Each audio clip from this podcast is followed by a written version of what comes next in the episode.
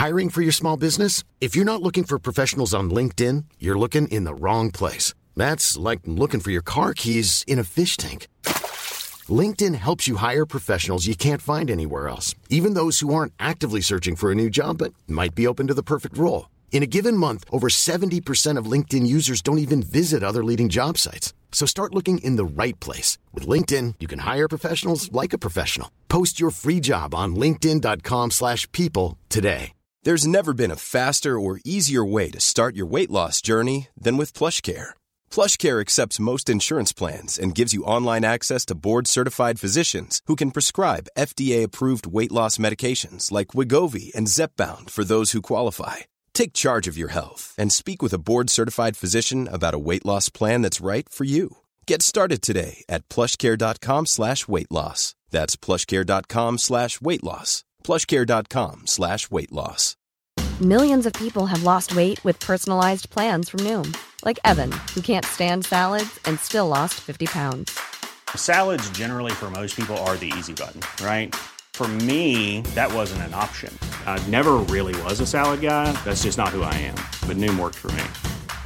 Get your personalized plan today at Noom.com. Real Noom user compensated to provide their story. In four weeks, the typical Noom user can expect to lose one to two pounds per week. Individual results may vary.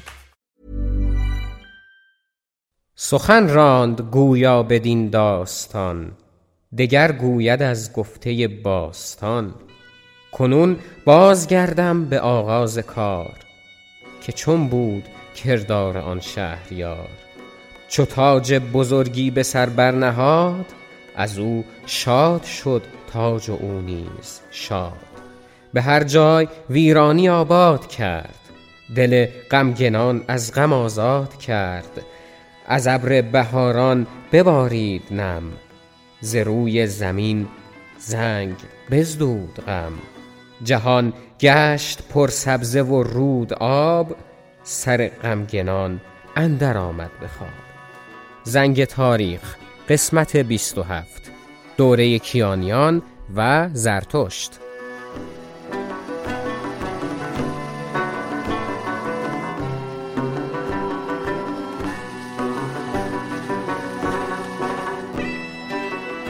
زنگ تاریخ پادکستیه که در اون من میلاد نصرتی با شما از تاریخ صحبت می کنم اما نه تاریخی که احتمالا در کتاب های مدرسه یا جاهای دیگه دیدین و شنیدین و تجربهش کردین. قرار هست که روی متفاوتی از تاریخ رو در این پادکست به نمایش بذاریم. چهره که شاید دیدنش ترغیبتون کنه تا بیشتر در دنیای تاریخ عمیق بشید. برای اینکه بتونیم با انرژی و قدرت این راه رو ادامه بدیم نیاز به حمایت شماست. بهترین حمایت هم اینه که زنگ تاریخ رو به دوستان خودتون معرفی کنید و اپیزودهایی که میشنوید رو لایک کنید و دربارهشون نظر بدید تا اپلیکیشن های دریافت پادکست اون رو به دوستان بیشتری معرفی کنند. همچنین خیلی خوبه که در اینستاگرام و سایر شبکه های اجتماعی که زنگ تاریخ هست همراه ما باشید که لینک اون رو هم در توضیحات همین اپیزود خدمتتون قرار دادم. یه کار خیلی خوبی که می‌تونید بکنید اینه که از لحظاتی که زنگ تاریخ رو میشنوید استوری بذارید و پیج اینستاگرام زنگ تاریخ رو هم mention کنید تا من ببینم و خوشحال بشم. اگرم احساس می‌کنید که زنگ تاریخ اونقدر ارزشش رو داره که بتونید ازش حمایت مالی داشته باشید لینک درگاه حمایت مالی هم در توضیحات همین اپیزود براتون قرار داده شده.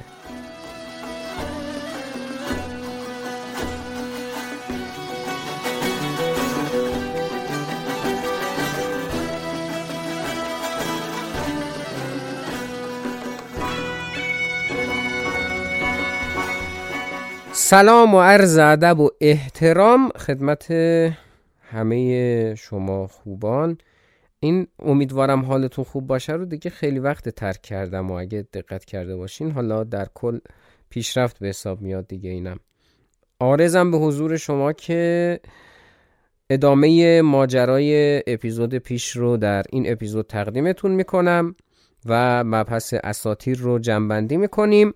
صحبت های پایانی این اپیزود هم کاملا مرتبط خواهد بود با زنگ تاریخ و یک تحلیل تاریخی رو قرار هست ارائه بدم. نظر به اینکه مربوط به این اپیزود نیست و همین دلیل در متن اصلی اپیزود نیاوردمش چون در راستای کامنت های اپیزود گذشته بود می‌شد که یک میان اپیزود براش در نظر گرفت ولی چون اونقدر مبحث پیچیده و طولانی نیست اینه که در آخر همین اپیزود راجبش صحبت می‌کنیم و بحث رو میبندیم و همین. بریم که از جایی که اپیزود گذشته موندیم ادامه بدیم.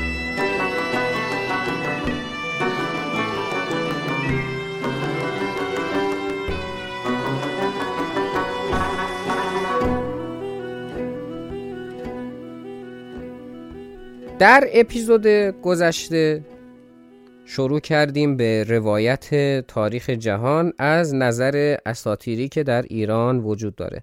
یعنی این مبحث مطرح شد که در گذشته پیشینیان ما جهان بینیشون راجع به آفرینش جهان به چه صورت بود؟ گفتیم که یک جهان دو قطبی بر مبنای مشاهداتی که از طبیعت داشتند به وجود اومد جهانی که در اون اهورامزدا و اهریمن با هم یک سری زد و خوردهایی داشتن که همین زد و خوردها منجر به خلقت جهان شد و گفتیم که اولین نمونه انسانی کیومرس بود که گذشت و بعد از کیومرس رسیدیم به نوادگانش. حالا هوشنگ و جمشید و نمی‌دونم همه اینا رو گفتیم و گفتیم و گفتیم تا اینکه رسیدیم به دوره ایرج که گفتیم دو تا برادر داشت که حسادت کردند و زدن و ناکارش کردن و بعد از اون وارد دوره پهلوانی شدیم. راجع به خاندان نریمان یک صحبتی کردیم. و رسیدیم به شخصی به نام زال که البته اسمش رو هم شنیدین و براتون بسیار آشناست. گفتیم که زال رو پدرش برگردوند به آغوش خانواده و اینجا بود که اپیزود قبلی تموم شد. حالا بریم ببینیم ادامه ماجرا از چه قراره. زال سپهدار سپاه ایران میشه و در همون محل زندگیش یعنی زابل امورات خودش رو میگذرونده. یه بار حوث سفر و گردش و گشت و گذار می‌کنه سر از کابل در میاره. خب می‌دونید دیگه زابل هم می‌دونید کجاست کابل هم می‌دونید کجاست. نیازی به بس کردن نداره. یک پادشاهی اونجا بوده به نام مهراب که یک دختر زیبا و جذابی داشته به نام رودابه. رودابه و زال دل به یکدیگر میدن ولی هم سام پدر زال هم مهراب پدر رودابه و هم منوچر که این وسط خب پادشاه ایران بود دیگه می‌دونین در اپیزود گذشته گفتیم. این حالا این وسط چرا به حال مخالف بودن؟ خلاصه با وجود تمام این مخالفت ها زال و رودابه خب با این صحبت ها که ما می‌خوایم برای هم زندگی می‌کنیم و با خودش می‌خوام ازدواج کنم با خانوادش که نه و این صحبت ها دل به هم میدن و در نهایت با وجود فشارهایی که از طرف خانواده ها بوده کلبه عشق خودشون رو بنا می نهند و زندگی تشکیل میدن همین اتفاقات در جریان بود که منوچهر جان به جان آفرین تسلیم می‌کنه و بعد از اون نوزر به حکومت می‌رسه پسر منوچهر نوزر برخلاف پیشینیان خودش یعنی چه مثلا منوچهر باشه چه ایرج باشه چه فریدون باشه که اینا بسیار آبادگر بودن اینطوری نبود. آدم هوسرانی بوده به فکر مالندوزی و این چیزا بوده. از اون طرف هم خب در توران هم پشنگ حکمران بود و حکومت می‌کرد. و وقتی که میشنوه که مردم از نوزر ناراضیان سپاهی رو به فرماندهی افراسیاب روانه ایران می‌کنه. و افراسیاب حمله می‌کنه و در همین حینه که سام هم جان به جان آفرین تسلیم می‌کنه. و زال دیگه میاد مقامی که پدرش داشت رو در دست می‌گیره. منتها چون مشغول کفن و دفن پدرش بوده به همین دلیل نمی‌تونه با سپاه همراه بشه. چه فرمانده ای بوده که اینطوری. به حال افراسیاب می‌زنه نوزر رو می‌کشه و سپاه ایران رو اسیر می‌کنه. یهو زال غیرتی میشه و سپاهی رو میفرسته که اسرا رو آزاد کنه. از اون طرف برادر افراسیاب که اغریرس بوده اسمش با سپاه ایران همراهی می‌کنه و اسیران رو آزاد می‌کنه و افراسیابم قروقاتی می‌کنه و می‌زنه اغریرس رو می‌کشه. تخت پادشاهی ایران که بدون پادشاه بود زال میره میگرده و شخصی از نوادگان فریدون به نام زو رو پیدا می‌کنه. ببینید این که من هی دارم تأکید می‌کنم روی این قضیه که از نوادگان مثلا فریدون و به حال یه پادشاه رو اسم می‌برم اینو داشته باشید که باش کار داریم. یعنی این بیدلیل نیست این اتفاق. راجبش صحبت خواهیم کرد و حالا یه آنترا که چیز به حال میگیم صحبت می‌کنیم دربارش. به هر حال رو پیدا می‌کنه و به عنوان پادشاه انتخابش می‌کنه. زو هم یک پیرمرد 80 ساله دادگر و آبادگر و اینا بوده چهره مثبتی داره و میاد و به عمران و آبادانی میگذرونه. اما در دوره حکومت همین شخص خشکسالی ایران رو فرا می‌گیره. به خاطر اینکه جنگ برای هر دو سپاه ایران و توران سخت بوده اینا با هم صلح می‌کنن و به سرزمین های خودشون برمیگردن.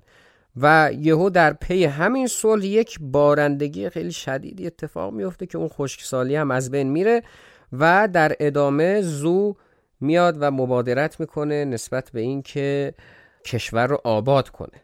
آنگاه که افراسیاب کشور را به دو واگذارد ایران شهر به گونه پیری رنجور بود. زو آن را حالی که چون عروس زیبا گشت به کیقوباد سپرد. این از بخیلی دنیا بود که زو را با همه بزرگواری و دادخواهی و نیکخواهی برای مردم پنج سال پادشاهی داد و افراسیاب را با همه ستمگری ها و بیدادها و بدکرداری ها که بر مردم شهرها روا می داشت نزدیک به چهارصد سال نوبت پادشاهی داد.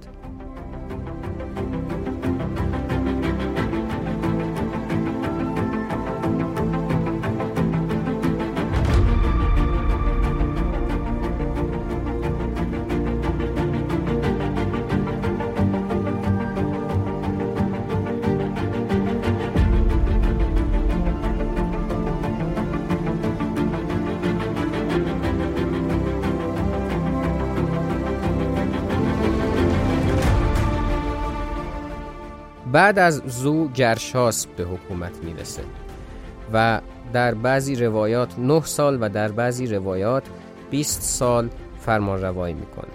در دوره گرشاسب هم همچنان جنگ با تورانیان ادامه داره و تورانیان می‌تونن که بخشهایی از سرزمین ایران رو هم اشغال کنند البته گرشاسب در تاریخ روایی پادشاه است. در متون دینی و اوستایی پهلوانی هست که لقب اجدها کش داره و در جنگ با یک اجدهای شاخدار پیروز میشه. حالا که رسیدیم به دوره زو و منوچهر رو هم رد کردیم اینجا باید یک نکته رو بگم که در شاهنامه نیست ولی خب جز رویدادهایی که در سایر منابع تاریخی ایران وجود داره و می‌تونید بخونید و اون حماسه آرش کمانگیر هست. داستان از این قراره که در یکی از جنگ ها که افراسیاب مقدار قابل توجهی از سرزمین ایران رو تصرف کرده بود پادشاهان میان و مشورت می‌کنن که آقا چیکار کنیم که صلح برقرار بشه. چرا میگم پادشاهان و اسمی از پادشاه نمی‌برم؟ چون بعضیا میگن در زمان منوچهر بوده این قضیه بعضیا میگن در زمان نوزر بوده بعضیا میگن در زمان زو بوده. این معلوم نیست که به چه صورت بوده. به حال صحبت می‌کنن و اینا. نتیجه این میشه که آقا یک تیرانداز ماهری از سرزمین ایران بره بالای کوه دماوند وایسه یک تیری رو پرت کنه و اون تیر هر کجا که فرود اومد مرز بین ایران و توران باشه. خب طبیعتا سپاه توران و افراسیاب از خدا خواسته که حالا یه تیر دیگه پرتاب بشه. اصلا مسئله ای نداره. باشه قبوله. موافقت می‌کنن و ایرانیان هم کار رو میسپارن. دست شخصی به نام آرش. که یک تیرانداز کار درستی بوده. یادمه که یک انیمیشن خیلی خوبی دقیقا با همین اسم افسانه آرش بود فکر کنم. ساخته شده بود که سریالی بود و اون موقع من خب بچه دبیرستانی بیش نبودم. شاید مثلا دقیق در جریان وقایش نبودم. فقط می‌دیدم و لذت میبردم. ولی الان که دارم برمیگردم و نگاه می‌کنم و می‌بینم که خوبه قابل معرفیه. حالا اگرچه که توسط صدا و سیما ساخته شده ولی خب ارزش دیدن داره. اگر دوست داشتیم ببینینش و خوبه. خوش ساخته کلا. آرش بالای کوه دماوند میسته یک تیری رو می‌کشه و تمام زور و انرژی خودش رو می‌ذاره پای این تیر. جوری که وقتی رهاش می‌کنه خودش جان به جان آفرین تسلیم می‌کنه. ولی این تیر همچنان در آسمان به پرواز در میاد.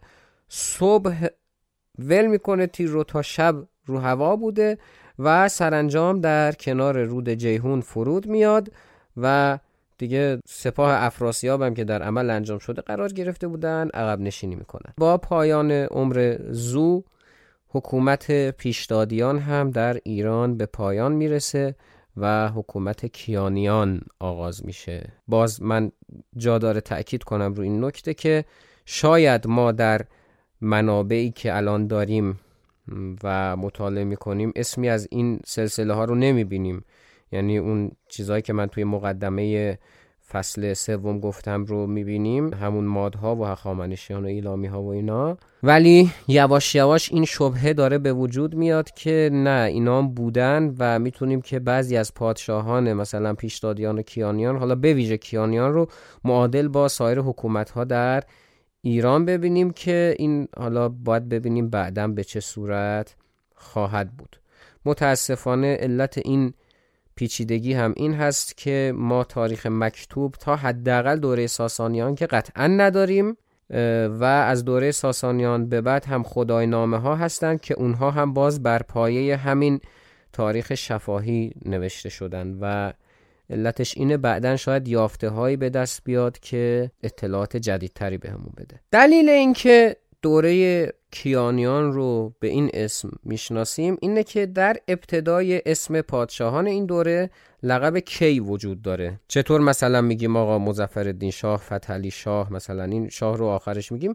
اینم هم همونه که احتمالا به معنی بزرگ اصیل هست. یک چنین معنی وجود داره. بعد از مرگ گرشاس مردم میمونن که حالا کیو به عنوان پادشاه انتخاب کنیم؟ میگردن و پس از تحقیق و تفحص فراوان باز یکی دیگه از نوادگان فریدون رو پیدا می‌کنند به نام قباد که با رسیدن به حکومت کیقباد نام می‌گیره. قباد در البرز زندگی می‌کرده و برای اینکه ازش بخوان که پادشاه بشه نیازمند بود که یک سفیری رو بفرستند و اون سفیر بهش بگه که اگر ممکنه بیا پادشاه ما شو زال در اینجا برای اینکه پسر خودش رو وارد حماسه های ایران بکنه و تاریخ ایران رستم رو برای این کار میفرسته. اما اسم از رستم ببریم و راجع به شخصیت این بزرگوار صحبت نکنیم.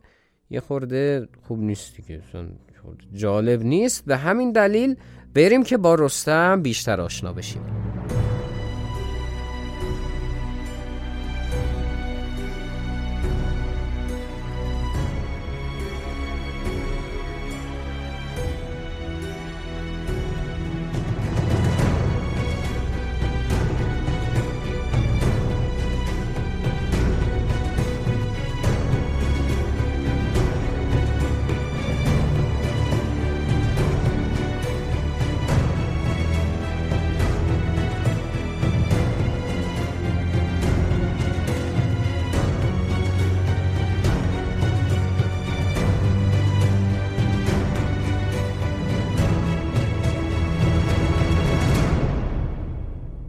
قبل از اینکه بخوایم از جنبه افسانه‌ای رستم رو بررسی کنیم باید بگم که احتمالا شخصیتی به نام رستم واقعا در تاریخ ایران وجود داشته. یعنی اینکه ما میگیم این دوره یعنی دوره پیشدادیان و کیانیان احتمالا وجود داشته و در افسانه های خورده قبارالود و پیچیده شده همین شواهدی هستن که پیدا میشن. ما یه قومی داریم در ایران به نام سکاها که بعدا راجع بهشون حالا مفصل صحبت خواهیم کرد. حالا البته یه عده میگن که اینا ایرانی نبودن و اقوام بیگانه بودن و یه عده میگن نه ایرانی بودن و اینا. به حال حالا اینا چیزایی که باید اون موقع بهش صحبت کنیم. ولی اون چیزی که الان به این مبحث مربوطه اینه که در کتیبه هایی که از سکاها به جا مونده به نام رستم اشاره شده. جناب فردوسی هم میگه دیگه که رستم یلی بود در سیستان منش کردمش رستم داستان. بله.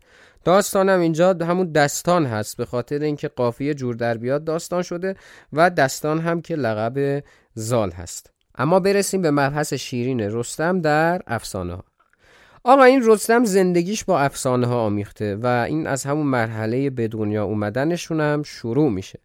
گفتیم که زال و رودابه با هم ازدواج کردند و رودابه باردار شد.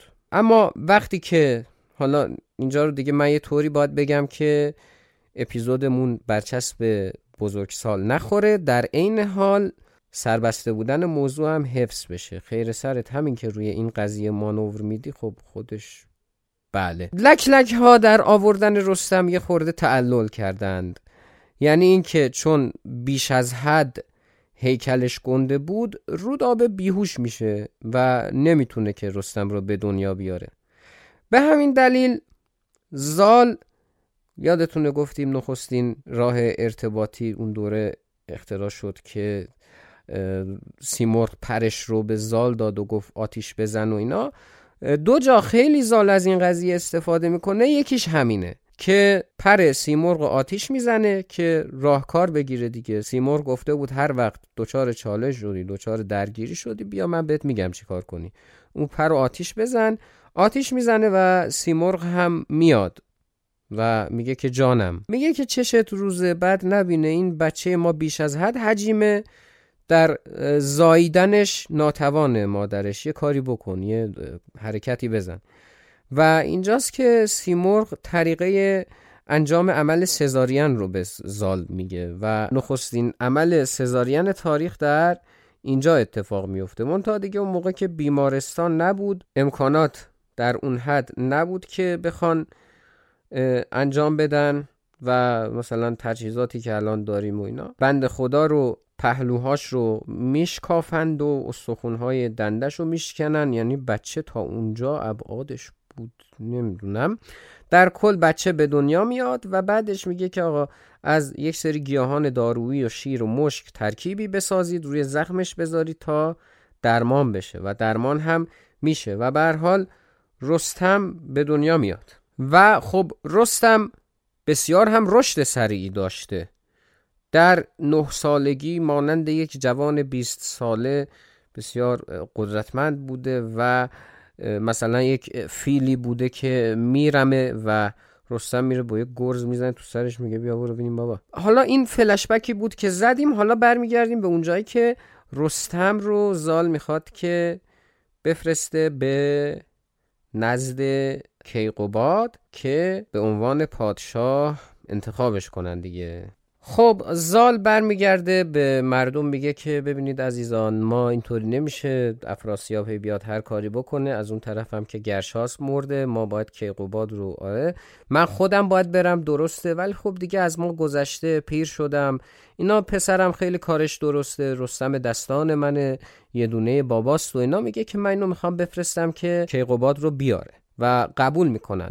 مونتا رستم که پیاده که نمی‌خواست بره نیاز به وسیله نقلیه داشته. وسیله نقلیه رایج اون دورم که خب اسب بوده. رستم میره که اسب انتخاب کنه. دست پشت اسبای مختلف میذاشته. یه فشار می‌داده. اسب از وسط نصف می‌شده بدبخت. با دست رستم اینطوری می‌شد. حالا می‌خواست سوار بشه چه اتفاقی میافتاد. هی میگرده هی نمیشه. بعد که نمیشه دیگه. اسباتون ضعیفن. نمیشه. یا حالا اسباتون خیلی پرایدن یا اینکه نه من هیکلم برابر با 18 چرخه. کاری نداریم. به حال رستم که عزیز دل ماست و داستانهای جالبی داره میره به یک دشت و صحرایی یه کره اسبی رو می‌بینه که بسیار سریع و چالاک بوده میگه عجب اسبی. یه تستی می‌کنه و می‌بینه که خب از مرحله فشار دادن دست این سالم بیرون اومد. کره اسب باشه طبیعتا از مرحله فشار دادن دست سالم بیرون بیاد طبیعتا این بزرگ بشه یه چند ماه بگذره بزرگ بشه دیگه خود رستم رو هم که تحمل می‌کنه. اسمشو می‌ذاره رخش و بر حال باهاش میره که کیقوباد رو بیاره. رخش تا پایان عمر رستم باهاش بوده. حالا یه چیزی هلوش 600 سال. عمرش اینقدر بوده دیگه. خواست و اراده خدا این بوده که 600 سال زندگی کنه. ما چی کاریم؟ رستم میره کیقوباد رو میاره و کیقوبادم میاد و یک جنگی با تورانیان می‌کنن و حتی رستم افراسیاب رو هم دستگیر می‌کنه. وقتی می‌خواست ببره پیش کیقوباد افراسیاب با استفاده از جادو خودش رو تلپورت می‌کنه به یه جای دیگه و از دست رستم فرار می‌کنه. می‌بینه که هواپسه عذرخواهی می‌کنه سفیرانی رو میفرسته. آقا ما از اول برادر بودن نیاکانمون و همون ایرج و تور. و ما نباید جنگ کنیم و این صحبت ها صلح می‌کنن. و دوره کیقوباد با صلح بین دو کشور پس از 100 سال به پایان می‌رسه و بعد از اون پسرش یا بعضی روایات ها میگن نوش کیکابوس به حکومت می‌رسه.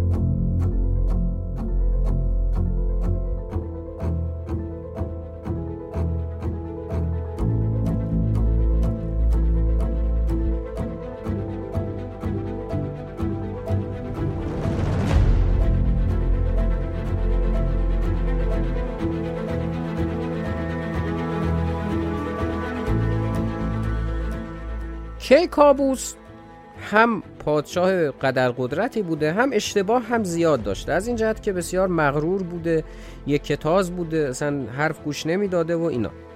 و همون اول گل ابتدایی رو میکاره. اینطوری که به سرش می‌زنه که به مازندران حمله کنه. داستان از این قرار بود که یک نفر از سرزمین مازندران میاد.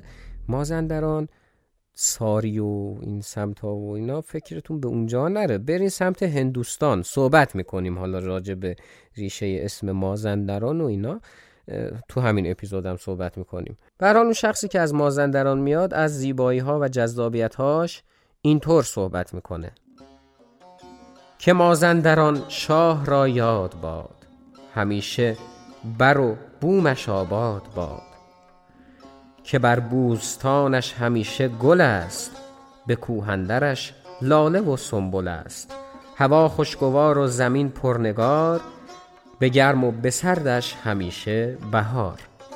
نوازنده بلبل به باغ اندرون گرازنده آهو به راغ اندرون. همیشه نیاساید از خفت جوی همه سال هر جای رنگ است و بوی. گلاب است گویی به جویش روان همی شاد گردد ز بویش روان. دی و بهمن و آذر و فوردین همیشه پر از لاله بینی زمین. همه ساله خندان لب جویبار به هر جای باز شکاری به کار. سراسر همه کشور آراسته ز دیبا و دینار و از خواسته بتان پرستنده با تاج و زر همه نامداران به زرین کمر.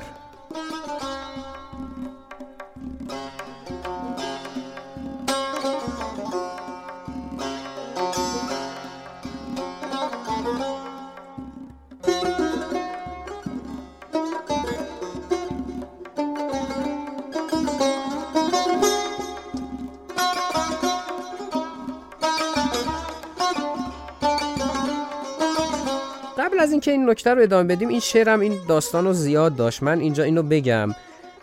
یک عزیزی در دایرکت اینستاگرام ما رو مورد لطف عنایت قرار داده بود که آقا شما اونجا خرد رو گفتی خرد. بعد یه سری از این کلمات رو اشتباه خوندی و اینا. اینجا من باید بگم که نه عزیز من من اشتباه نخوندم. داستان از این قراره که شما طبیعتا اگر حالا رشته علوم انسانی خونده باشید یک مبحثی به نام عروض رو خوندید. بعضی جاها جناب شاعر میاد برای اینکه وزن جور در بیاد یه سری نکاتی رو لحاظ می‌کنه که ما چون وزن این شعر رو می‌دونیم که فعولون فعولون فعولون فعله دیگه باید سعی کنیم که بر مبنای همون باشه. مثلا فوردین اینجا همون فروردینه. اونجا مثلا من پرستنده رو پرستنده می‌خونم این به این دلیل که این وزنش درست بشه دیگه. خب این داستان پس وجود داره. پس زیاد مته به خشخاش نذارید. دیگه نشستیم پشت این میکروفون. اونطوری هم نیست که. حالا برحال کی کابوس میگه عجب سرزمینی. بریم تصرفش کنیم.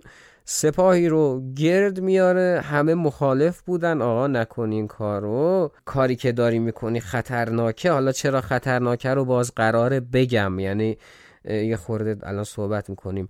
اونجا پر دیوه. دیو سفید اونجاست. دیو سفید خیلی بیعصابه می‌زنه ناکارت می‌کنه و اینا. و دیو سفید هم که واقعا ناکارشون می‌کنه. سپاه حرکت می‌کنن. دیو سفید اولین کاری که می‌کنه اینه که میاد همه رو نابینا می‌کنه از دم. و بعد اینا زندانی می‌کنه. زال میگه که رستم جان کار خودته. و رستم میره که ماجرای هفت خان خودش رو شروع کنه. هفت خان یعنی هفت مرحله که رستم باید میگذروند تا با دیو سپید روبرو بشه. من اگر بخوام ماجرای هفت خان رو بهتون بگم که در این هفت مرحله چه اتفاقی افتاد اپیزودمون طولانی میشه و شاید از حوصلتون خارج بشه. بنابراین خیلی زیبا و جذابه که این رو از شاهنامه یا حالا هر جای دیگه که خودتون دوست دارید مثلا متن روانش رو بخونید و بدونید که این هفت خان چیا هستن. ماجراهای جالبی داره. حالا اتفاقات عجیب و غریب و جذابی میفته که می‌تونید بخونید. اما چیزی که می‌خوام راجع بهش صحبت کنم و یک پرانتزی باز کنم در میانه توضیح درباره این شخصیت ها و اینا که بخوایم بهش بپردازیم. به حال زنگ تاریخ و این تحلیل هاش دیگه. ببینید شاید پادشاهی به نام کیکابوس واقعا بوده. شاید رفته یه جایی بجنگه گیر افتاده و شاید هم رستم نامی یا هر شخص دیگه ای رفته و نجاتش داده. خب ما در این میگم دیگه شاید یعنی می‌تونه اتفاق افتاده باشه می‌تونه اتفاق نیفتاده باشه. این رو ما بحثی دربارش نداریم. اما اینجا چه اتفاقی میفته در این داستان حماسی که ما داریم روایت می‌کنیم و آزمون رستم شکل می‌گیره؟ ما معمولا این قضیه رو داریم که آقا یک شخصی یک سفر معنوی رو شروع می‌کنه تا تبدیل بشه به اون پهلوانی که ما ازش سراغ داریم. شما اینو همین الان هم توی فیلم های مختلف می‌بینید. یعنی اون سفر معنوی رو شروع می‌کنن و می‌رسن به اون مرحله که هست. خب در داستان رستم و دیو سپید هم همین اتفاق میفته یعنی این چالش هفت خان رستم قبل و رستم بعدش کلا متفاوتن. رستم بعد از هفت خان کسیه که این مراحل رو پشت سر گذاشته و اون سفر معنوی خودش رو طی کرده. هر کدوم از این مراحل هم می‌تونه نماد یک گناه باشه یا یک مسئله مادی باشه که این شخص ازش دل می‌کنه. این هفت خان رو ما فقط در داستان رستم نداریم.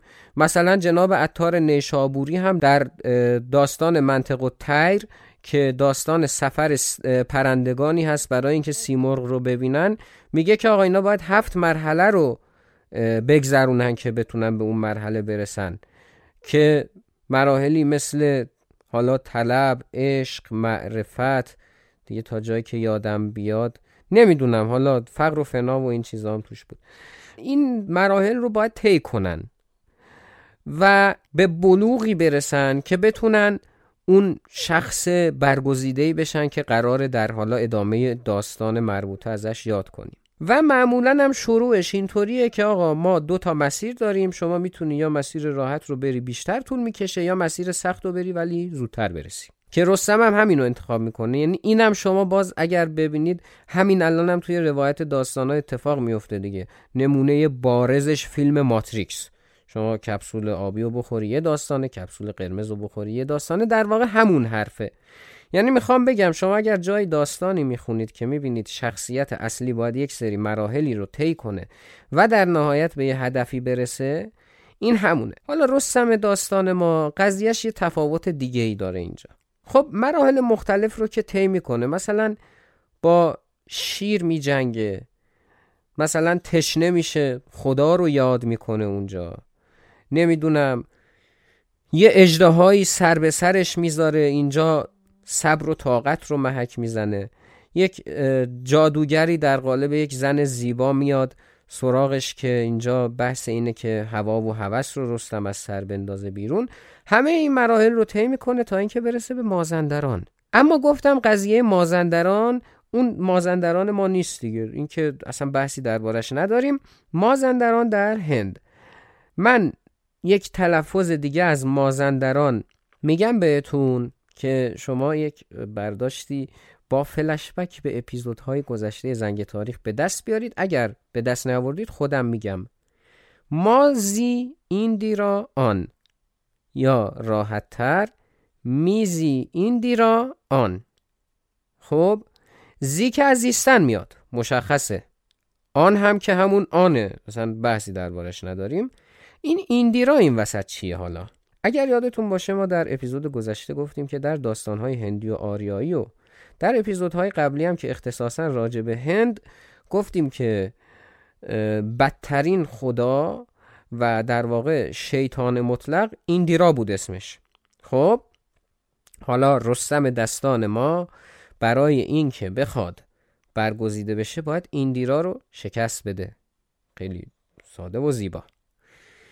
و ایندیرا رو شکست هم میده. یعنی این دیو سفیدی که ما داریم ازش اسم می‌بریم احتمالا در افسانه ها همون ایندیرا باشه که دیگه آخرین مرحله هست و رستم اون رو هم شکست میده و از اونجا به بعد هست که دیگه میشه اون رستم دستانی که همه ازش نام می‌بریم.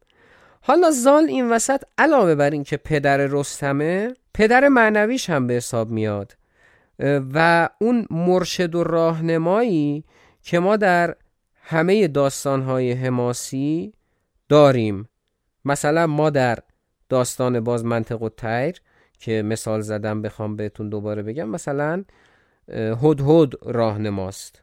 یعنی راه رو هدهد نشون میده. اینجا هم زال همین کاربرد رو داره. یعنی قبل از اینکه رستم بخواد آزم این سفر بشه همه خطرات رو بهش توضیح میده.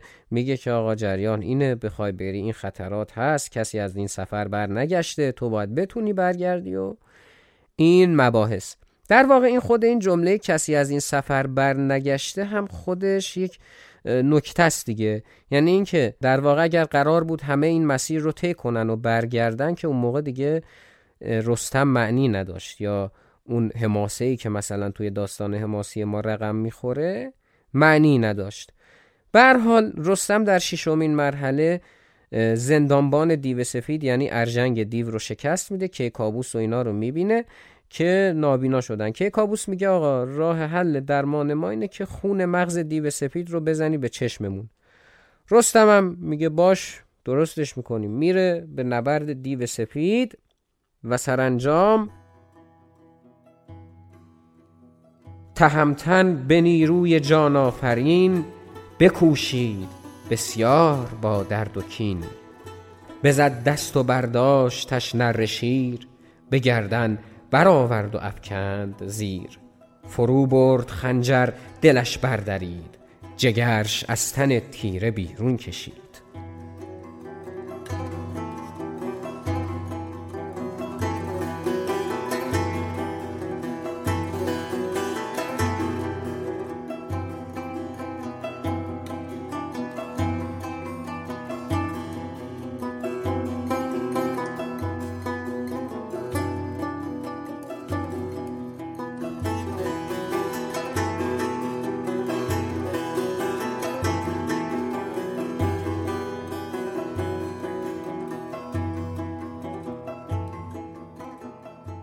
کابوس. بعد از این ماجرای دیو سفید آدم نمیشه واقعیتش. دوباره اهریمن در ظاهر یک خواننده یک مطرب حالا بگیم یا هرچی میاد سراغش و حالا این دفعه از زیبایی های سرزمینی به نام هاماوران میگه که احتمالا همون یمن هست. که کابوس میگه بله بریم تصرفش کنیم. میره از غذا تصرفش هم می‌کنه و دختر پادشاه هاماوران به نام سودابه رو هم می‌گیره یعنی زنش میشه. اما پادشاه هاماوران کلک می‌زنه و دستگیرش می‌کنه. دوباره رستم میره دوباره نجاتش میده و برش میگردونه. که کابوس دفعه سوم یه فکر عجیب غریب تری به سرش می‌زنه با خودش میشینه میگه خب الان ما زمین رو تصرف کردیم. دیگه ایران که دست منه خیلی خوبه. این آسمان ایران هم دست من باشه که اصلا دیگه نور علن نور میشه. و به سرش می‌زنه که آسمان رو تصرف کنه و اولین هواپیمای تاریخ رو هم اینجا اختراع می‌کنه. چطوری؟ اینطوری که یک صندلی یعنی تخت پادشاهی خودش دیگه فراهم می‌کنه. یه میله وسطش می‌زنه. یه گوشتی بالاش قرار میده و چند تا عقاب رو با تنابی کوتاهتر بهش میبنده که اینا گشنه باشن به اون گوشته نرسن. پرواز کنن برن بالا اینم باشون بره. که همین اتفاق هم میفته ولی دیگه این عقابان به هر حال بندگان خدا به حال گشنه میشن میفتن دونه دونه میمیرن. اینم در ناکجا آباد فرود میاد و باز رستم نگونبخت میره که پیداش کنه و نجاتش بده. اما رستم دلاوری ها و قهرمانی هاش همیشه اینطوری نبود که به نفعش تموم بشه و همیشه پیروز میدان باشه. بعضی وقتها بعضی پیروزی ها از شکست هم بدترن. احتمالا می‌دونید که می‌خوام راجع به چی حرف بزنم. ولی خب برای گفتنش باید مقدمه و پیش زمینه بگیم احیانا برای اینکه شاید بعضی از دوستان پیشینش رو ندونن یا مثلا فقط در این حد بدونن که این اتفاق افتاده ولی به حال میگیم دیگه. داستان از این قراره که رستم یک روز در مرزهای ایران و توران واس خودش قدم می‌زد. و کباب گورخر هم در رژیم غذایی این بزرگوار جایگاه ویژه‌ای داشت. یک گورخری رو شکار می‌کنه کبابش می‌کنه می‌خوره خب چون غذای سنگینی بوده بعدش خوابش می‌بره. وقتی خوابش می‌بره سربازان حاکم اون منطقه رخشو می‌گیرن و می‌برن و رستم بیدار میشه دنبال رخش میگرده می‌بینه نیست میره وارد اون منطقه میشه و میره به سمت کاخ اون پادشاه منطقه میگه رخش من کجاست و اینا. پادشاه هم که می‌فهمه ای بابا قضیه رستم داستان مجزاست. عذرخواهی می‌کنه ازش دلجویی می‌کنه میگه باشه رخش تو بهت پس میدیم. و شب هم در یک مهمونی رستم رو دعوت می‌کنه. وقتی که رستم می‌خواد بره بخوابه دختر این پادشاه به نام تهمینه که یک دل نصد دل عاشق رستم شده بوده به دیدنش میاد. رستم هم یک دل و نصد دل به توان دو عاشقش میشه. خواستگاری می‌کنه جواب مثبت میدن و همون شب ازدواج می‌کنن و همون شب هم اقدامات لازم رو انجام میدن که ماحصلش این میشه که نه ماه بعد سهراب به دنیا میاد. پیش از اینکه سهراب به دنیا بیاد رستم می‌ذاره میره. حالا نمی‌دونم چه تعبیر و تعریفی می‌خواید از این ماجرا بکنید ولی رستم می‌خواد برگرده به تهمینه بازوبندش رو باز می‌کنه. میده میگه این نگینی که در این هست اگر بچه پسر بود بازوبندش همون بازوبند باشه به دور دستش ببند. اگر هم دختر بود که یک گیر موی انگار ازش درست کن و ببند به موهاش. خب سهراب هم که پسر بوده تهمینه میبنده به دور بازوهاش. داستان میگذره. رویارویی ها و زد و های زیادی بین سهراب و ایرانی ها وجود داره که خوندنش خیلی خالی از لطف نیست و جالبه. خب چرا باید سهراب با ایرانی ها رویارویی داشته باشه؟ به این دلیل که وقتی که کیکابوس میره که با پادشاه هاماوران به جنگه افراسیاب فرصت رو قنیمت میشماره و به ایران حمله می‌کنه. و از اینجا دوباره جنگ ایران و توران باز شروع میشه. و وقتی که سهراب به دنیا میاد که سالها بعد از این قضیه است همچنان ایران و توران در جنگ به سر می‌برن. سهراب هم در ابتدا به عضویت سپاه توران در میاد. وقتی که در سپاه توران هست به تب یک سری تهاجماتی بر ایران انجام میده و میگم داستانهای خیلی جالبی وجود داره. مثلا سهراب و گردآفرید و اینا که من فقط رفرنس میدم که بخونید و لذت ببرید دیگه. حالا مثلا داستان سهراب و گردآفرید که چون یه خورده جالبه به طور مثال و خیلی خلاصه اگر بخوام بهتون بگم قضیه از این قراره که سهراب به همراه سپاه توران میاد به مرزهای ایران. اینا می‌خوان یک قلعه رو تصرف کنن و رو در رو میشن. از غذا در قلعه ای که حالا قصد تصرفشو دارن یک دختری هست که بسیار زیبا هست و اینا. خب این جنگجوه. به اسم گرد آفرید. به حال کلاه خود میپوشه و اینا. سهراب در نگاه اول می‌بینه که ظاهرا احتمالا یک مثلا پسر نوجوانیه که می‌خواد باش بجنگه. خب به حال با توجه به وضعیت ظاهری و صورتش و اینا. خلاصه میجنگن و از غذا اتفاقاتی میفته که کلاه خود گردآفرید میفته که اینکه بعدش چه اتفاقی میفته به یه سبک متفاوتی که من خیلی خوشم میاد از کار این گروه بشنویدش تا ادامه بدیم.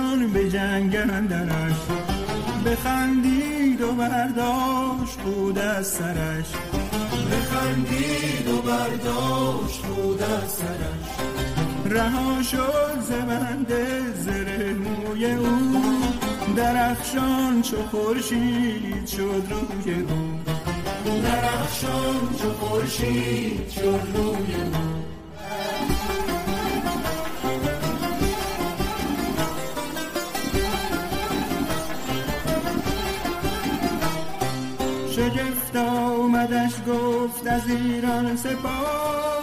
چون این دختر آید به آوردگاه. زنانشان چنینند ایرانیان چگونه مردان جنگ بران چگونه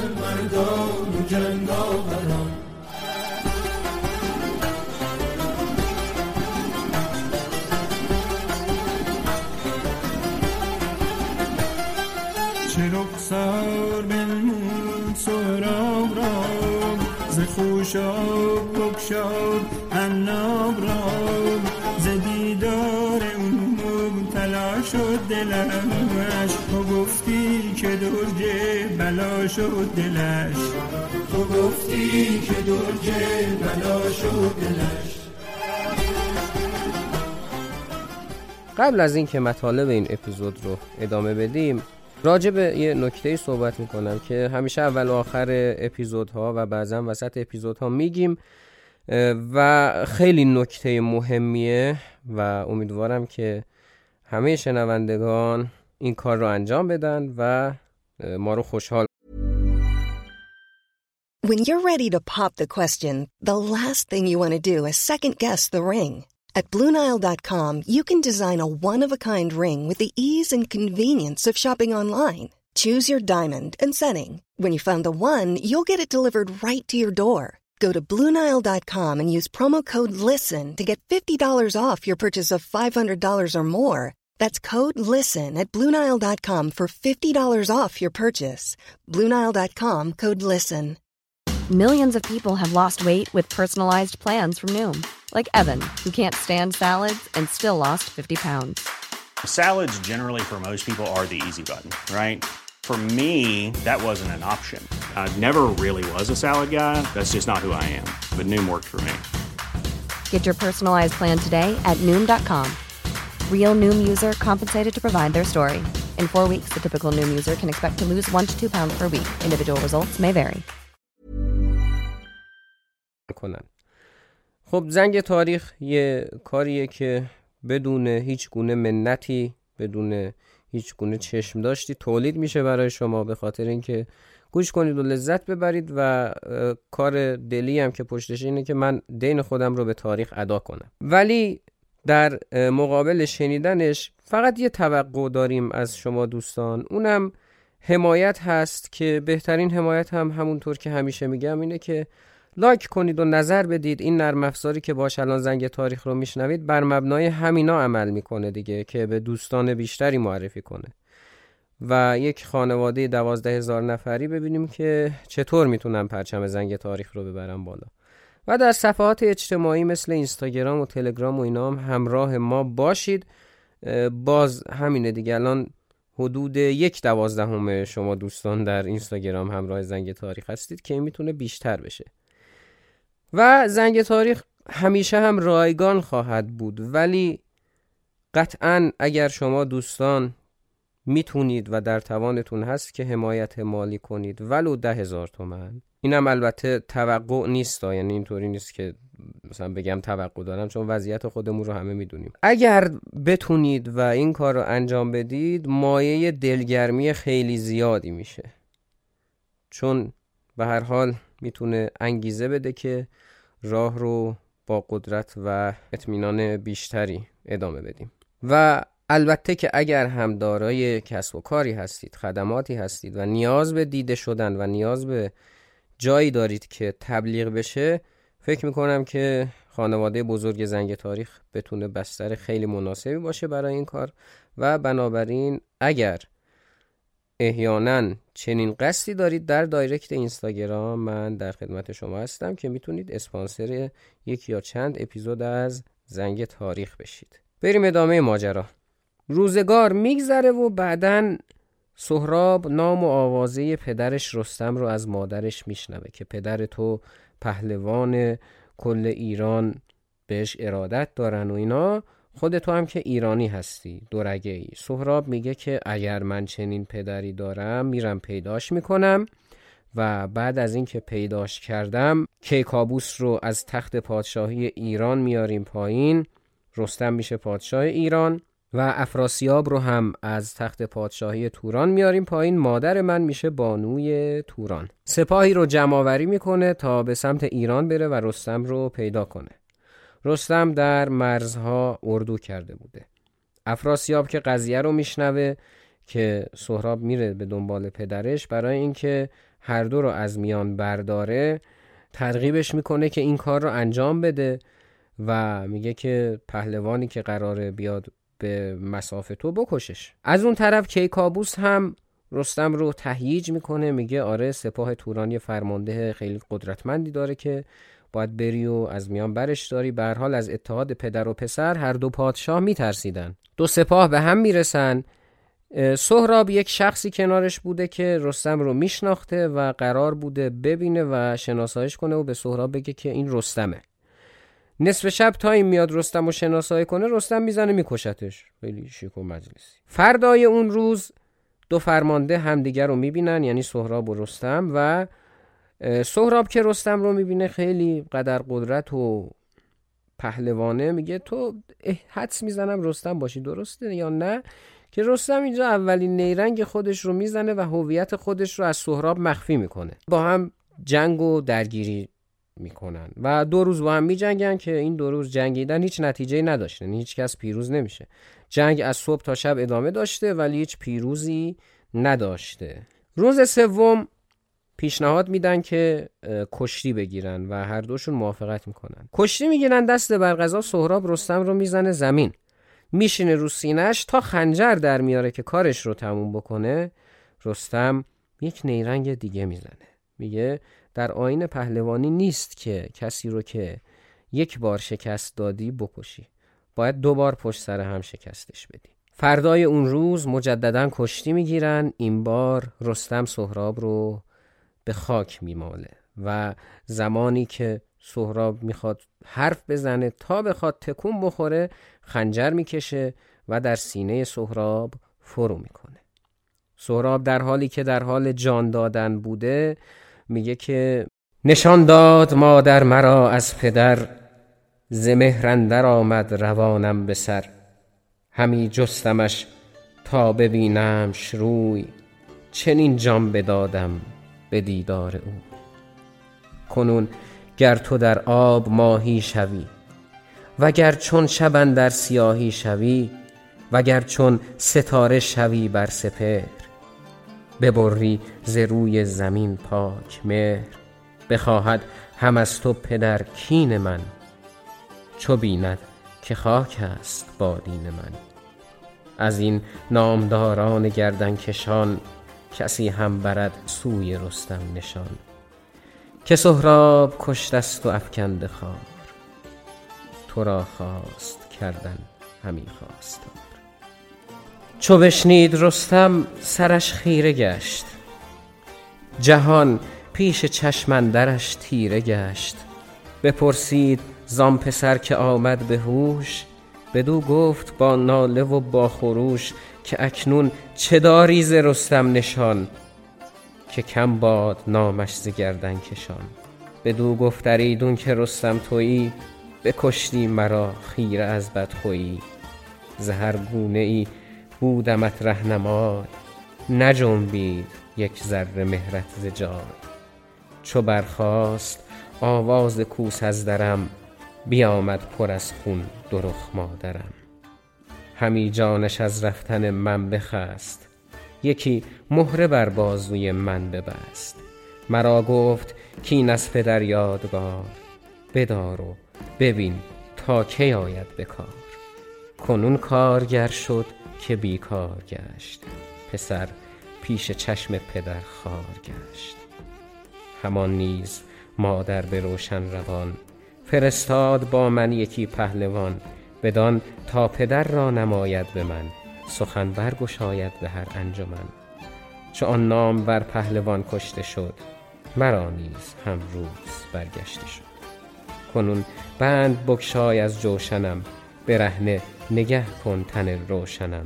چو بگشاد خفتان و آن مهره دید همه جامه بر خویشتن بردرید. همی گفت که ای کشته بر دست من دلیر و ستوده به هر انجمن. همی ریخت خون و همی کند موی. سرش پر ز خاک و پر از آب روی.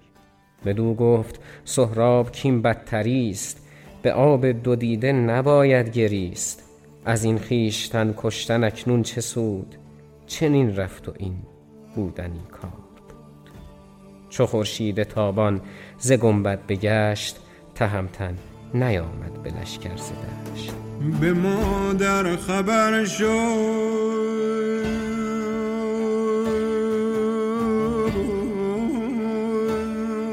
که سهراب بگرد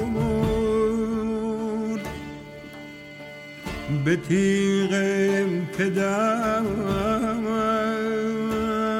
خسته گشت و بمرد.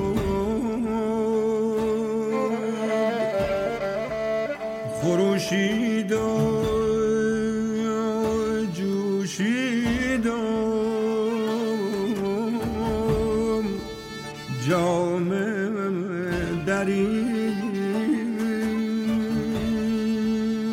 بزاری برام. کودک نارسید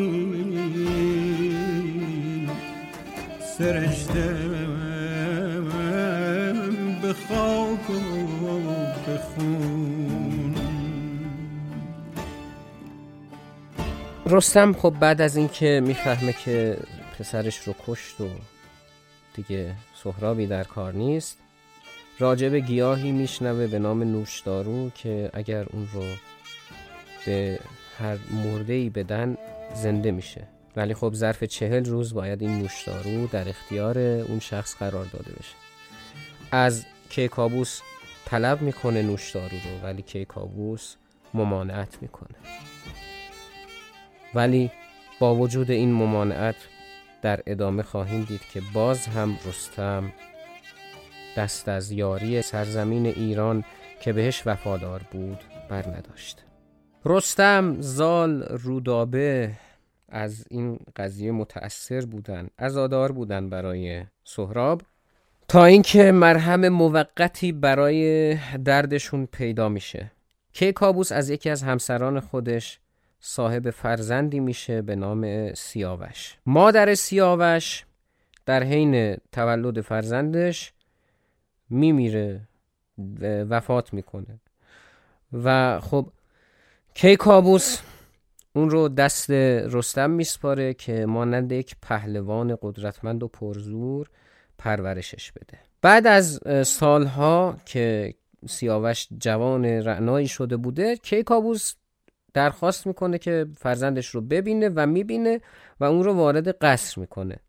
حالا سودابه که گفتیم که در نبرد هاماوران زن کیکابوس شده بود میگه که من این بچه رو مادر نداره من می‌خوام براش مادری کنم و اینو بزرگش کنم و این صحبت ها میگه که اینو من بذار ببینمش.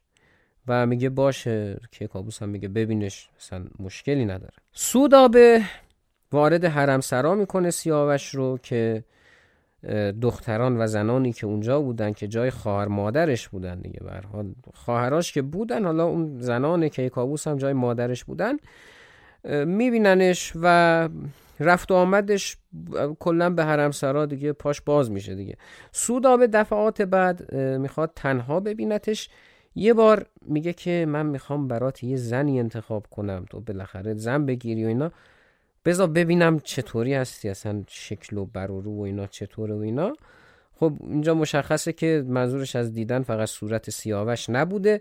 می‌خواسته بیشتر ببینتش که مطرح می‌کنه که تو پسر خوبی هستی منم که مادرت نیستم واقعا می‌تونیم یه کارایی با هم صورت بدیم و اینا. سیاوش دلش میشکنه و نمی‌خواد به پدرش خیانت کنه. همین میشه که سودابه کینه ای میشه. میره به کیکابوس میگه که آ این بچه تو می‌خواد بر علیه من توطعه کنه به تو خیانت کنه به من نظر داره خجالت هم نمی‌کشه. یه آزمونی داشتن اونجا برای اینکه ثابت بشه که سیاوش بیگناه یا گناهکار باید از میانه آتش رد می شده و اگر سالم بیرون می اومده خب بیگناه بوده که رد میشه و سالم هم بیرون میاد. اما خب از اونجایی که کیکابوس بسیار سودآور و دوست داشته کاری به کارش نداشته. زمان میگذره و جنگ با توران آغاز میشه. سیاوش میشه فرمانده جنگ. افراسیاب در حین شروع جنگ خواب وحشتناکی می‌بینه که نشان از شکستشون داشته. به همین دلیل پیشنهاد صلح میده و سیاوش هم میپذیره. در این حین رستم در سپاه ایرانه. که کابوس ولی خب ناراحت میشه میگه چرا پیشنهاد صلح رو پذیرفتید؟ پهلوانی به نام توس رو میفرسته که جای رستم رو بگیره. سیاوش هم که ناراحت بوده از این قضیه که پیمان شکستن کار درستی نیست و از اون طرف هم که سودابه داشته هی بیابروش می‌کرده دلش میشکنه به توران پناه می‌بره. وقتی میره به توران مهرش به دل افراسیاب میشینه. افراسیاب اون رو میپذیره فرمان روایی بخشهایی از توران رو میده بهش و دخترش فرنگیس رو هم به عقد سیاوش در میاره. در همین حین برادر افراسیاب گرسیوز حسادت می‌کنه به این که چطور بوده که سیاوش رو افراسیاب خیلی دوست داشته. و همین دلیل توطعه میچینه شایعه می‌کنه که سیاوش می‌خواد حکومت رو از افراسیاب بگیره بده به کیکاووس و یک چنین صحبت هایی که باعث میشه افراسیاب خشمگین بشه و سیاوش رو بکشه. وقتی خبر مرگ سیاوش به ایران می‌رسه رستم دستان به شدت خشمگین میشه میره پیش کیکاووس میگه این چه بند و بساتیه؟ این زنی که سودابه باعث شد که تو رسما پسر خودت رو بدی دست گرگ بیشه و این صحبت ها میره در ایوان حرمسرا سودابه رو با شمشیر به دو نیم می‌کنه. اما دلش آروم نمیشه و قسم می‌خوره که انتقام سیاوش رو بگیره و از همین جاست که رشته جنگ های جدیدی بین ایران و توران شکل می‌گیره. ولی خب رستم هر چقدر تلاش می‌کرده که افراسیاب رو شکست بده و دستگیرش کنه و از میان برش داره موفق نبوده. چرا؟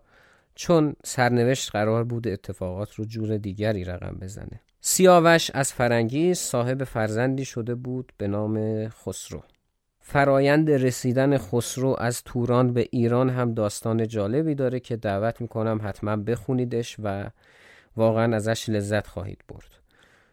چون که یکی از پهلوانان ایران زمین خواب می‌بینه که کلید حل مسئله افراسیاب به دست فرزند سیاوشه.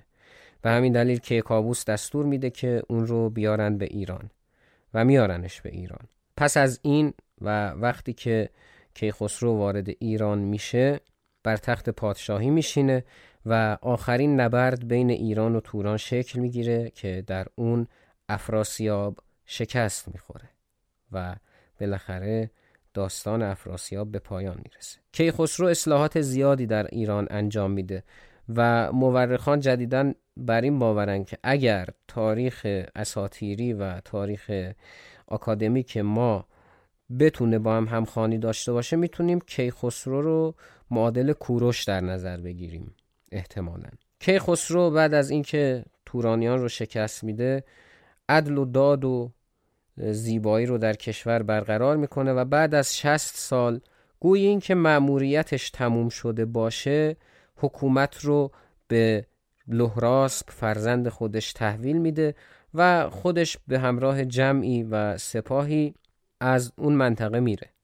و دیگه ما خبری از کیخسرو نداریم. همینه گویا اینکه مأموریتش تموم شد و رفت که به دیدار پروردگار بشتابه. بعد از لهراسب پسرش گشتاسب یا گشتاسب به حکومت می‌رسه. در دوره گشتاسب زرتشت ظهور می‌کنه و گشتاسب هم آین زرتشت رو میپذیره و پسرش اسفندیار هم به این آین بوده. جالبه بدونید که اسفندیار هم شخص مهمیه در تاریخ ایران و اسفندیار هم هفت خان داره که توی شاهنامه می‌تونید بخونید که خیلی جالبه. یعنی این هم مسیر پیمودن پهلوانی رو داره. گشتاسب که از قدرت گرفتن اسفندیار بیمناک میشه و نگران بوده که نکنه تاج و تخت رو از دست بده میفرستتش میگه اسفندیار عزیزم در سیستان و در منطقه زابل نخود سیاه وجود داره برو واسه من بیارش. حالا نخود سیاهش چی بود؟ اینکه رستم رو بکشه. اسفندیار هم میره و درگیر میشه با رستم و شکست می‌خوره. اسفندیار در هنگام تولد در آب دریاچه کوه سبلان استان ماستا. روینتن شده بود به حال.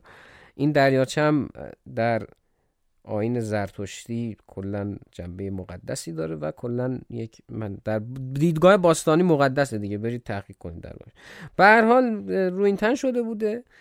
فقط یک نقطه ضعف داشته اون این بوده که به حال طفل نوزادی بیش نبوده که مادرش اینو کرده توی اون آب که روینتن بشه و هیچ شمشیر و تیر و اینایی روش اثر نکنه.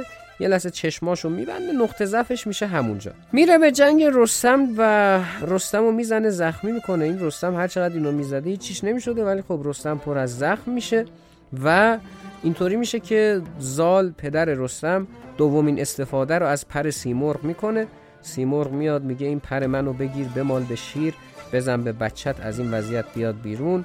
شما هم رستم خان یه تیر دو شاخه درست کن بزن به چشاش خلاصه حل بشه قضیه. حالا رستم هم همین کار رو می‌کنه و اسفندیا رو شکست. ندانم که عاشق گل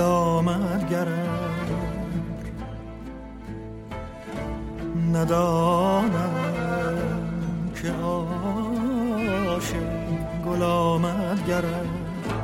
چو از بینم خروش حجر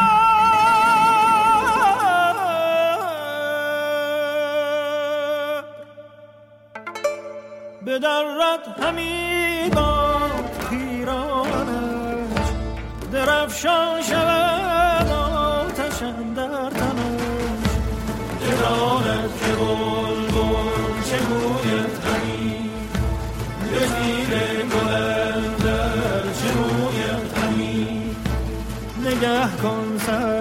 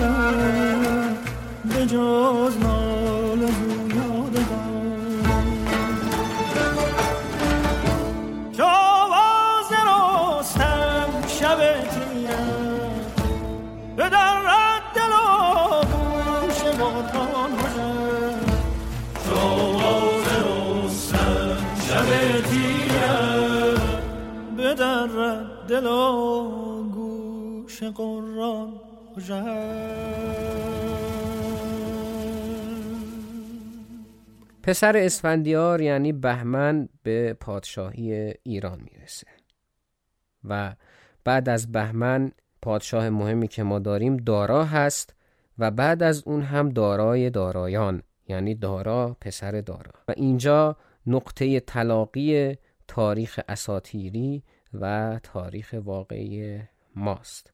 انگار دو تا شاخه رو شما در نظر بگیرید که اینجا به هم می‌رسن. اسکندر حمله می‌کنه و ایران رو تصرف می‌کنه و حکومت کیانیان به پایان می‌رسه. اما راجع به اینکه اسکندر حمله می‌کنه من یه نکته ای رو باید بهتون بگم. در تاریخ ایران باستان اصرار بر اینه که آقا شخصی که به حکومت می‌رسه باید خون پادشاهی داشته باشه. و حکومت ایران به دست غیر پادشاه نمی‌رسه. حالا این اسکندر که غریب است پس چیکار کنیم که بشه یک شخصی که تونسته به ایران تسلط پیدا کنه؟ اونم راهکار داره دیگه. میان داستان رو اینطوری تغییر میدن که آقا این دارا اون دارا اولیه. وقتی که به سمت سرزمین های مقدونیه رفته بوده عاشق یه دختر یه شاهزاده اونجا میشه اینو باش ازدواج می‌کنه میارتش ایران. ولی چون دهنش بومی داده اینو برمیگردونه. دست بر غذا این دخترم بچه دار میشه. و وقتی که بچه دار میشه این بچه بزرگ میشه و در نهایت میاد و ایران رو تصرف می‌کنه. پس این قضیه رو هم به این صورت ختمه به خیر می‌کنه. بعد از این دیگه ما در تاریخ اساتیری ایران تاریخ سلوکیان و اشکانیان رو کلا نداریم. علتش رو میگم دیگه در فصلهای بعدی بهتون خواهم گفت. بعدش میریم سراغ ساسانیان.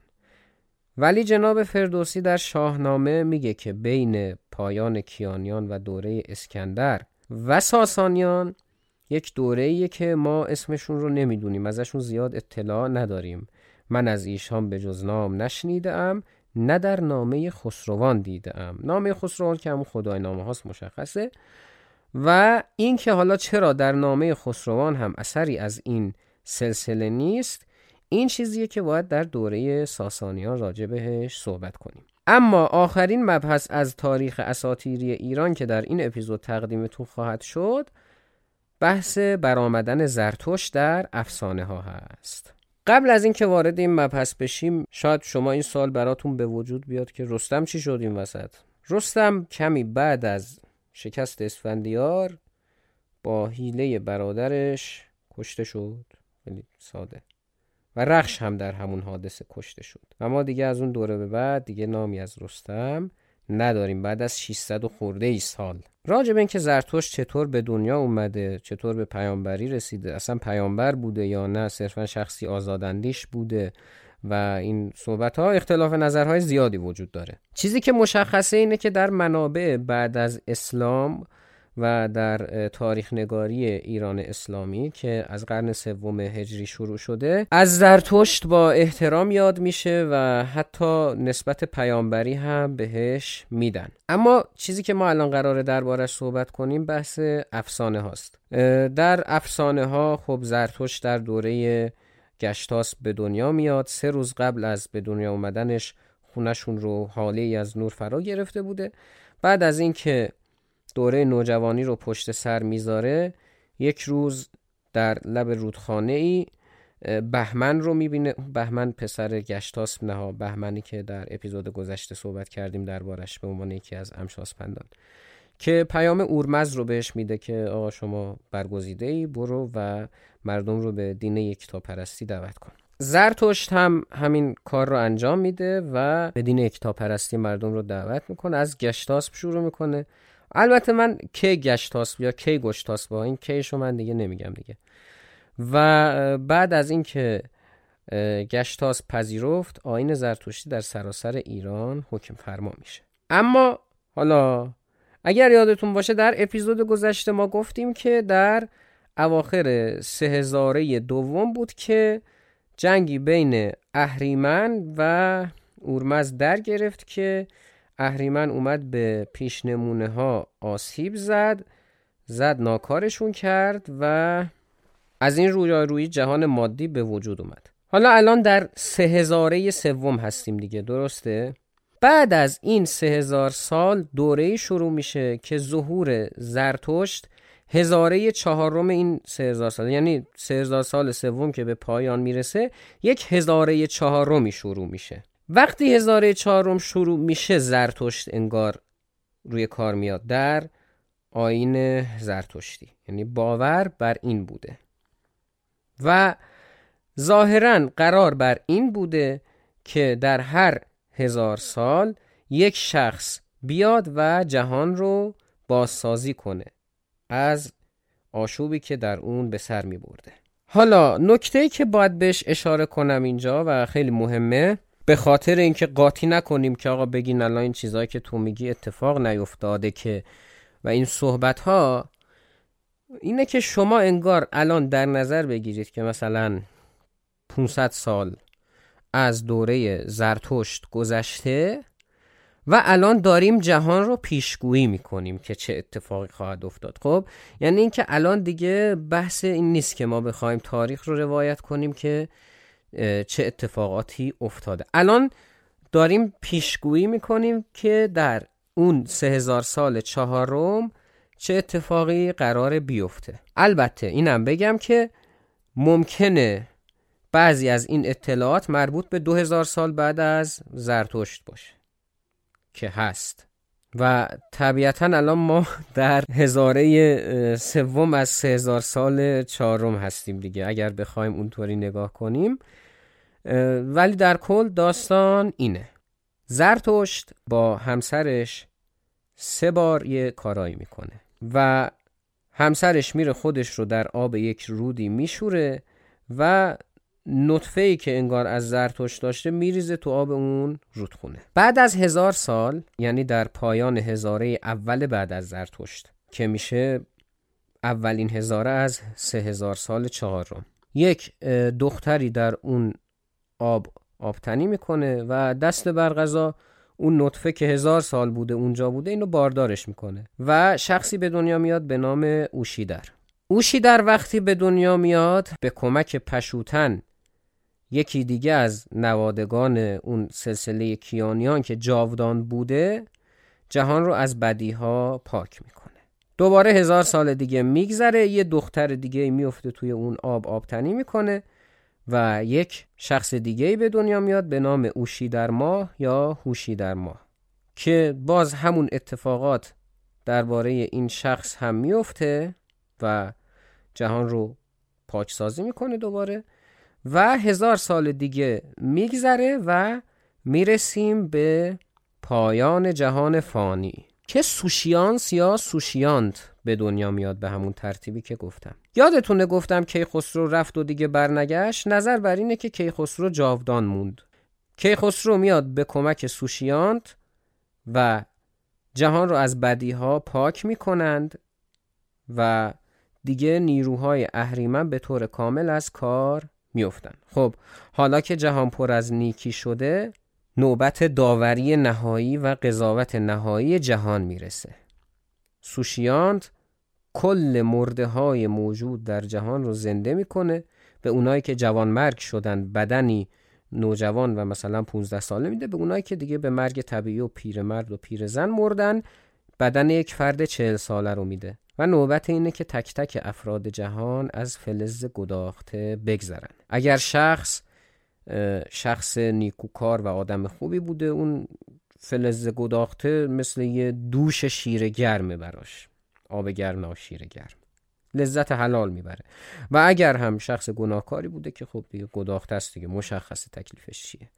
و از اون مرحله به بعد زندگی جاویدان آغاز میشه. خب از نظر تاریخ اساتیری ایران هم گذشته جهان رو براتون گفتم هم آینده جهان رو. دیگه نکته خاصی درباره اساتیر نیست. از اپیزود بعد می‌پردازیم به تاریخ علمی ایران.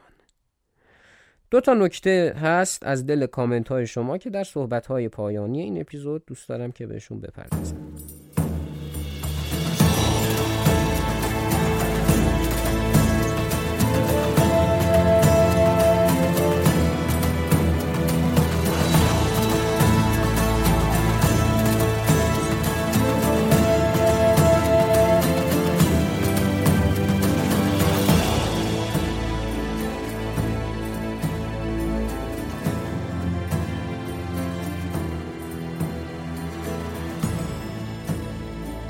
رسیدیم به بخش پایانی.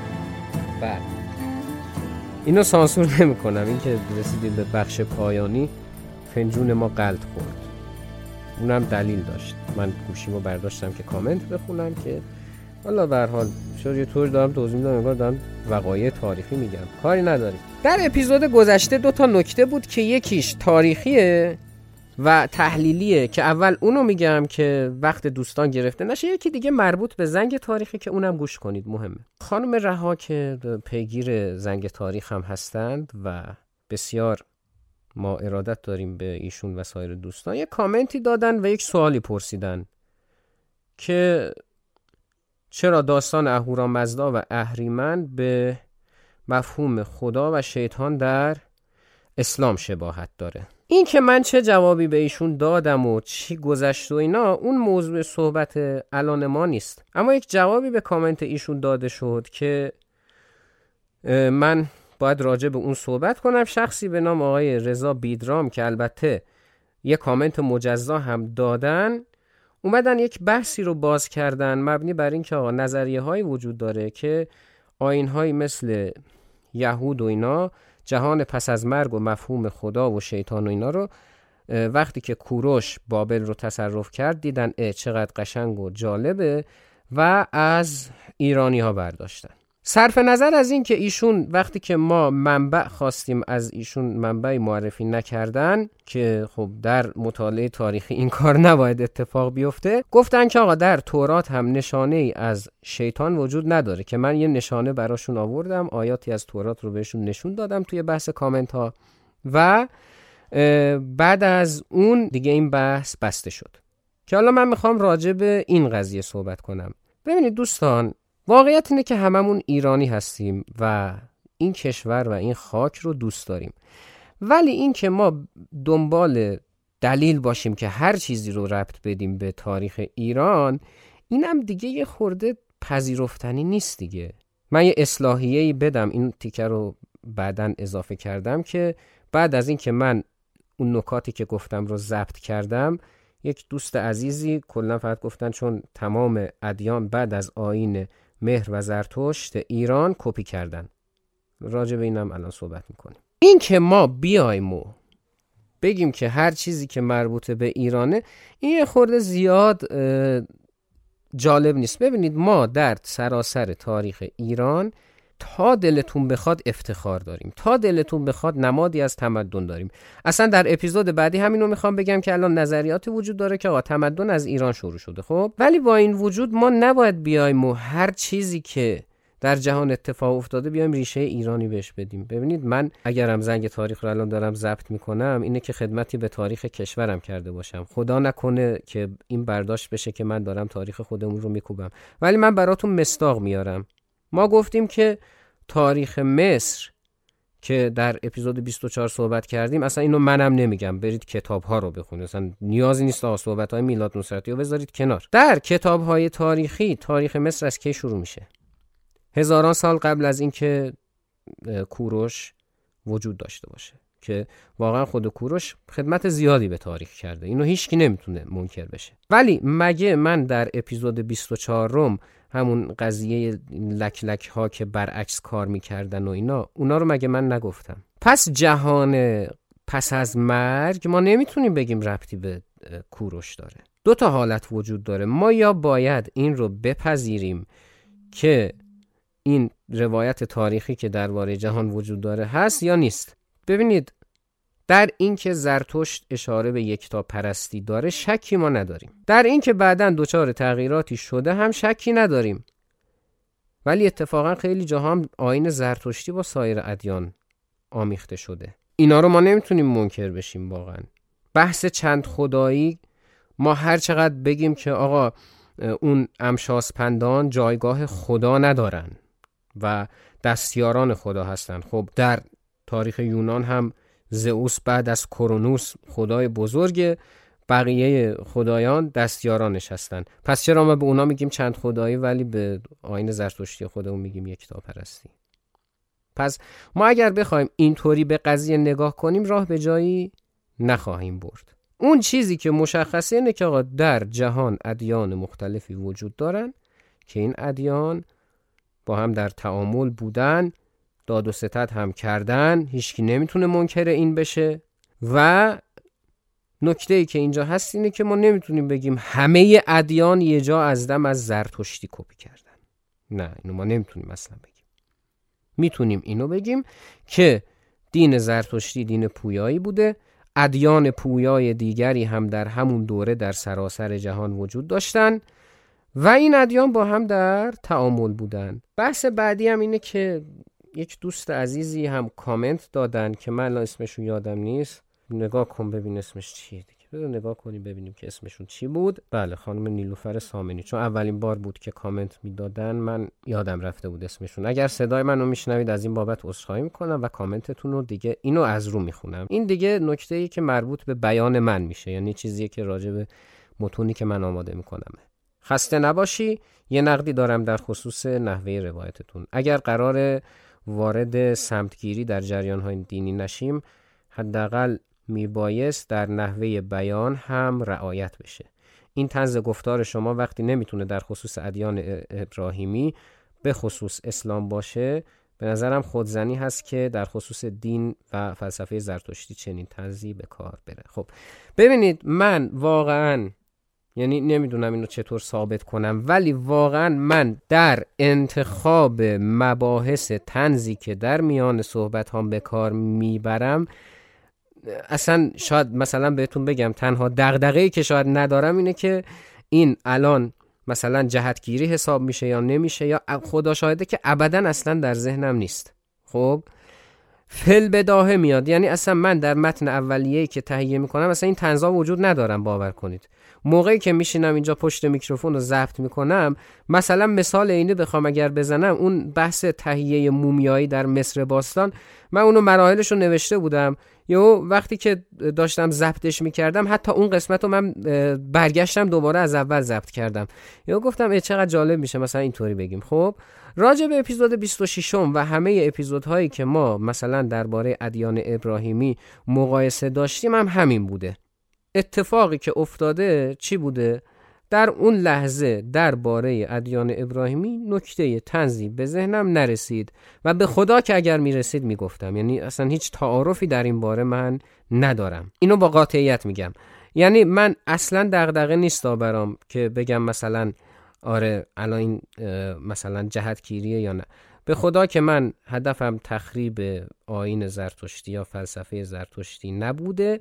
اینجا ما داریم تاریخ میگیم و این که ما پیرو کدوم عقیده هستیم و اینا در چارچوب زنگ تاریخ حداقل برای من جایگاهی نداره. باز تأکید می‌کنم که تنزی اگر به کار برده شده صرفا در اون لحظه من از ذهنم گذشته که اینو اگر اینجا بگم جالب میشه و گفتم. و دیگه این نبوده که مثلا بگیم که خدای نکرده مثلا توهین به باور خاصی هست یا تمسخر باور خاصی هست و این مباحث. خیلی جاها هم دیدین که من خودم رو با تنظام بردم زیر سوال. یعنی اگر اونطوری باشه من دیگه خودزنی فیزیکی هم کردم دیگه فکر کنم. اینه نکته. و چقدر طولانی شد. الان دارم زمان سنجش رو می‌بینم. واقعا زیاد حرف زدم. به همین دلیل توضیحات آخر اپیزود رو فاکتور می‌گیرم. خودتون هر کاری که دوست دارید و احساس می‌کنید به رشد زنگ تاریخ کمک می‌کنه انجام بدید. شنونده اپیزود 27 زنگ تاریخ بودید که در هفته دوم آبان ماه 1402 تقدیمتون شد.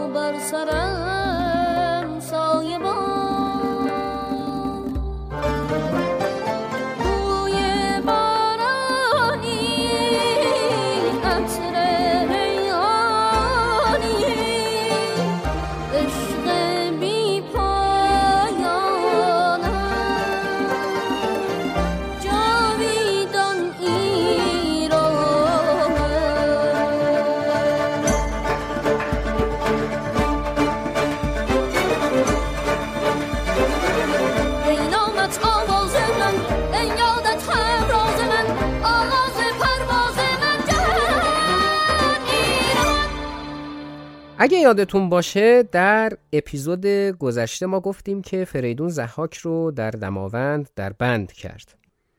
امروز هم گفتیم که گرشاسب در بعضی از منابع پادشاه نیست و اجدها کش لقب داره. فریدون رو هم ما گفتیم اجدها کش لقب داره. شاید باورتون نشه ولی این اجدهاها هر دوتاشون زحاک هستند و چطوری این اتفاق میفته؟ اینطوری که اون پیشگویی هایی که ما داشتیم در هزاره دوم سه هزار سال چهارم زحاک از بند فرار می‌کنه و یک سوم جمعیت جهان رو هم می‌خوره و گرشاسب که اون هم جاویدان بوده میاد و باهاش میجنگه و شکستش میده خدا حافظ Even when we're on a budget, we still deserve nice things. Quince is a place to scoop up stunning high-end goods for 50 to 80% less than similar brands. They have buttery soft cashmere sweaters starting at $50, luxurious Italian leather bags, and so much more. Plus, Quince only works with factories that use safe, ethical, and responsible manufacturing. Get the high-end goods you'll love without the high price tag with Quince. Go to quince.com/style for free shipping and 365-day returns.